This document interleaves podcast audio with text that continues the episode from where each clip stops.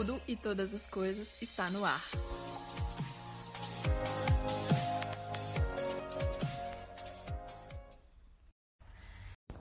Bom dia, tudo bom com você? Estamos aqui de volta, mais um dia de podcast. Estamos chegando na reta final dos nossos provérbios. Hoje a gente está no número vinte e quatro e estamos dando continuidade aos trinta provérbios mais, assim, falados diretamente, mais rápidos. Hoje é o de número vinte e nove e aí a gente vai finalizá-los. E sabe que o Senhor tem algo novo para dizer para você. Ele quer dizer para você que a palavra dele é viva e eficaz. Que hum, todo momento na vida, por mais que às vezes a gente não queira, por mais que às vezes a gente não se organize para isso, não, não preste atenção nisso, nós estamos ensinando algo a alguém.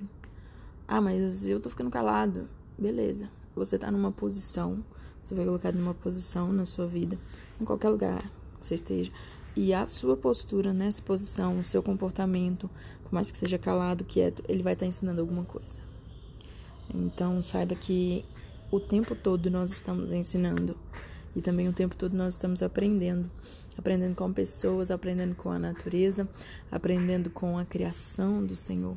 Nós estamos aprendendo com aquilo que nós lemos, com aquilo que nós vemos, com aquilo que nós ouvimos. Nós estamos aprendendo de todas as maneiras, com todos os nossos sentidos. Ah, e se eu não tenho alguns sentidos, eu continuo aprendendo... Tá aprendendo mais ainda, porque você tá aprendendo a aguçar o seu sentido que você tá conseguindo usar melhor, né? Então, a gente tem sempre algo a aprender e nós temos que buscar entender que às vezes alguém tem alguma coisa que a gente não tem. Não cabe a nós ter inveja, ter inveja dos maus que tem coisas, que não caiba a nós querer estar como eles, porque o coração deles somente planeja violência. Os lábios deles falam para ferir. Que coisa triste é você caminhar com alguém que tem os lábios que ferem, que falam coisas que ferem as pessoas. Isso dói, dói ver, dói ouvir. Já com a sabedoria nós construímos uma casa. Com a inteligência, essa casa fica firme. Pelo conhecimento, os cômodos se encherão de todos os tipos de bens preciosos e agradáveis. Você não precisa ter inveja daquele que é mau. Porque enquanto você for justo, enquanto você buscar sabedoria, enquanto você buscar conhecimento, inteligência, você vai ver a provisão do Senhor chegando e os cômodos se enchendo. E você vai trabalhar para isso. Você não vai acordar e vai desistir. Você vai continuar. Quem é sábio é forte. É aquele que tem conhecimento. E aquele que tem conhecimento consolida a sua força. Você é forte. Por quê? Porque você é persistente. Porque você é diligente. Porque você é disciplinado. Porque você busca com frequência. Porque você permanece. E como é maravilhoso permanecer e ver os frutos dessa permanência. Você... A gente, quando observa... Observa a formiga, por exemplo, o tempo inteiro ela está ali, como uma formiga é forte, tanto fisicamente quanto de determinação. Quando nós somos fortes, nós somos determinados, nada pode nos parar. Nós somos como um trem no trilho que vai seguindo o tempo inteiro, com força, o tempo todo. Tem uma série, chama Expresso do Amanhã. Eu cheguei a assistir o filme e assisti alguns capítulos dessa série. E... o que mostra lá é a determinação daqueles que estão lá no vagão. Alguns deles estão na parte de trás, mas eles querem sair de lá porque não é o melhor lugar.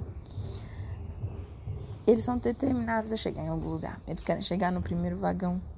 E mais do que isso, o trem o tempo inteiro está rodando. Por quê? Porque se o trem parar, aqueles todos que estão lá dentro morrem. Porque está tudo congelado. Então, o trem, nós temos que ser como um trem determinado que vai, continua, permanece firme no propósito. Porque com a prudência você deve fazer a guerra, mas na multidão de conselheiros está a vitória. Quando for fazer a guerra, faça a guerra com prudência. E busque conselhos. Quando você vai entrar numa batalha, quando você está em busca de alguma coisa, você está estudando para passar num concurso, você está estudando para passar num vestibular, você está querendo um emprego melhor, você está... se esforçando para abrir sua empresa, você está buscando aprender alguma coisa, você está se preparando para o seu casamento, você está se organizando para falar de Jesus para as pessoas, você está tomando postura diante das pessoas, você está entrando numa batalha, numa guerra. E Essa guerra pode ser vencida. Existe a vitória quando você busca muitos conselheiros. A sabedoria é elevada demais para o insensato. E no tribunal ele nem abre a boca. Sabe quando você está numa situação que você não sabe nem o que falar? É mais ou menos isso. Quem só pensa em fazer o mal será chamado de mestre de intrigas. Os planos do tolo são pecado e o zombador é abominável às pessoas. Que tristeza é ver alguém ser chamado de mestre de intrigas. Ser conhecido como alguém que não deve ser ouvido, que as pessoas não devem se aproximar, porque essa pessoa está o tempo inteiro arranjando problema, arranjando dificuldade. Se você se mostra fraco no dia da angústia, é porque a sua força é pequena. A nossa força, ela está no Senhor. E tudo posso naquele que me fortalece. Isso é o que nós somos chamados para fazer. Poder todas as coisas naquele que nos fortalece. Então, no dia da angústia, saiba que você tem a quem recorrer. Você pode buscar o Senhor. Liberte os que estão sendo levados para a morte e salve os que cambaleiam ao ser levados para a matança. Nós somos chamados para libertar as pessoas, para trazer a palavra de liberdade, de salvação. Como é maravilhoso ver alguém livre, alguém que vive plenamente, que vive bem, que vive aquilo que sonha. Não uma vida perfeita, mas uma vida de liberdade, uma vida onde você sabe onde você quer ir, onde você sabe o que você quer comer, onde você não fica preso à opinião, no sentido de formação que a mídia, que a situação, que a sociedade coloca. Mas, por exemplo, ah, eu não bebo, eu não bebo. Ah, você é preso porque você não bebe? Não, pelo contrário, eu não preciso beber. Eu não preciso beber. Eu sou livre para escolher não beber. Saiba que assim é que a sabedoria, saiba que assim é a sabedoria para a sua alma. Meu filho, coma mel, porque é saudável, e o favo, porque é doce ao seu paladar. Assim é a sabedoria para a sua alma. Se você a encontrar, haverá um futuro e a sua esperança não será frustrada. O mel, Ele é, ele tem essa questão do sabor, que é muito bom, mas tem também uma questão de medicina. A palavra de Deus fala a respeito disso, então ele pode ser usado como para passar na ferida, para ajudar na cicatrização. Então o mel, ele, ele é saudável, tanto para ser ingerido quanto para ser passado. E a sabedoria é assim, ela vem para ser saudável na nossa vida, para nos dar um futuro, para nos dar esperança. Não espie a habitação do justo, ó perverso. Não destrua o lugar do seu repouso. Porque sete vezes cairá o justo e se levantará, mas o perverso serão derrubados por, pela calamidade. Aqui na palavra fala que sete vezes o justo vai cair. Sete vezes é muita coisa. Imagina Naamã, quando recebeu a notícia do profeta, ele foi em busca da cura. A pessoa que trabalhava com ele, uma serva que ele tinha, falou assim: lá na minha terra tem alguém que pode te curar. E ele estava desesperado porque ele estava com lepra. E ele foi atrás desse profeta e ele enfrentou a estrada, ele se colocou diante do rei, ele se colocou diante de pessoas para poder estar buscando isso. E quando ele chegou lá, o que o profeta falou foi: tome um banho lá no rio. E sete vezes você vai mergulhar. Imaginem um homem que não tinha a mesma fé que aquela mulher se colocar diante dessa situação. Ele era de um cargo alto no governo, na, na parte de militar. E o conselho dela foi: mergulhe sete vezes. Sete vezes você vai entrar nessa situação. O conselho dele, do profeta: mergulhe sete vezes. Pois sete vezes ele entrou na água. E na sétima vez ele foi curado. Ele foi curado. Sete vezes você pode cair. Sete vezes você pode ser colocado numa situação de ridículo. Sete vezes você pode passar por coisas inimagináveis. Pois saiba que você vai se levantar. Saiba que você vai se levantar. E nesse número sete tem toda uma sabedoria em relação a ele. Jesus é perguntado. Perguntam para Jesus: quantas vezes devemos perdoar o, aquele que erra conosco? setenta vezes sete. O que, que isso significa? Tem um limite, então, quatrocentos e noventa ali? Significa que nós devemos perdoar sempre. Não importa Quantas vezes? Quem é que vai parar para ficar contando? Então, o número sete tem um segredo. Então, saiba que o justo pode cair sete vezes, mas ele vai ser levantado. E o Senhor vai cuidar. E o Senhor vai operar. Agora, já o perverso, ele vai ser derrubado pela calamidade. Não tem levante. Não tem o que fazer. Não tem. Agora, não se alegre porque o inimigo caiu. Seu coração não fique livre porque você está vendo alguém tropeçar. Não se irrite por causa dos malfeitores, nem tenha inveja dos ímpios porque são maus. Não terão futuro. A lâmpada dos ímpios se apagará. Assim como as dez virgens. Cinco eram prudentes e cinco eram nécias, cinco eram loucas, estavam desprevenidas. Enquanto elas esperavam o noivo, elas adormeceram e... o noivo chegou. E quando o noivo chegou, cinco estavam preparadas para recebê-lo. As outras cinco não tinham azeite suficiente em suas lamparinas para manter o fogo aceso.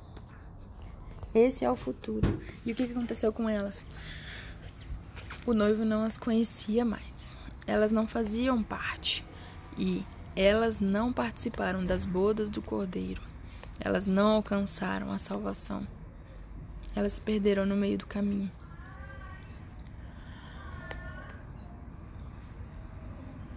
Com um beijo nos lábios, assim é a resposta com palavras sinceras. Como é maravilhoso, como é maravilhoso quando nós vemos alguém falando com sinceridade. Alguém conseguindo passar uma resposta que realmente é real. É bom demais caminhar com quem é sincero. Por quê? Porque você está caminhando com alguém que vai falar a verdade para você. Você não vai precisar ter dúvida, você não vai precisar ter medo.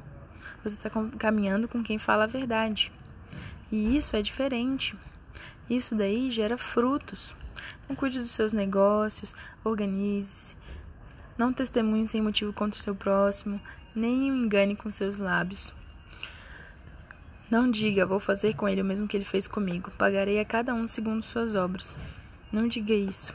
Faça a diferença da pessoa que busca caminhar nos caminhos do Senhor é que ela paga o mal com o bem.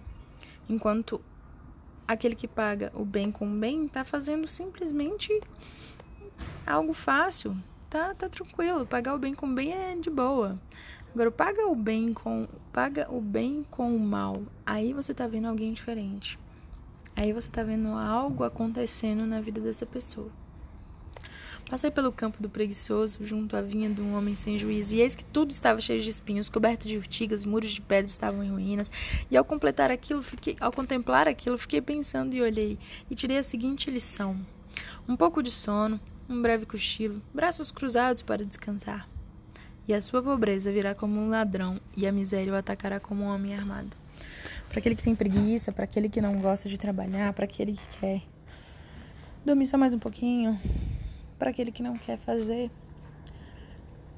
para esse daí existe um futuro certo, a pobreza. E ela não vem de qualquer maneira, não. Ela não vem perceptível, ela vem como um ladrão, ela vem como alguém que aparece de surpresa, e a miséria ataca como um homem armado. O que, que a gente faz diante de um homem armado? Ficamos sem defesa, ficamos desprotegidos, ficamos desamparados. Então esse daí é o futuro, esse daí é o futuro para quem simplesmente quer um pouquinho de sono, um breve cochilo e braços cruzados para descansar. Muito fácil se render à vontade da carne que fala assim, para, não faz isso não, vamos poupar essa energia aí, não vamos gastar com isso não, não tem necessidade, por que você vai acordar cedo? Para que que você vai se dispor a, sei lá, caminhar de manhã, pensar num alimento mais saudável para comer? Para que que você vai estudar hoje? Para que que você vai assistir esse vídeo que está te trazendo conhecimento? Olha aqui essa série que top, assiste ela. Para que que você vai sair da sua casa para ir receber a palavra de Deus na igreja? Para quê? Não precisa. Fica aí.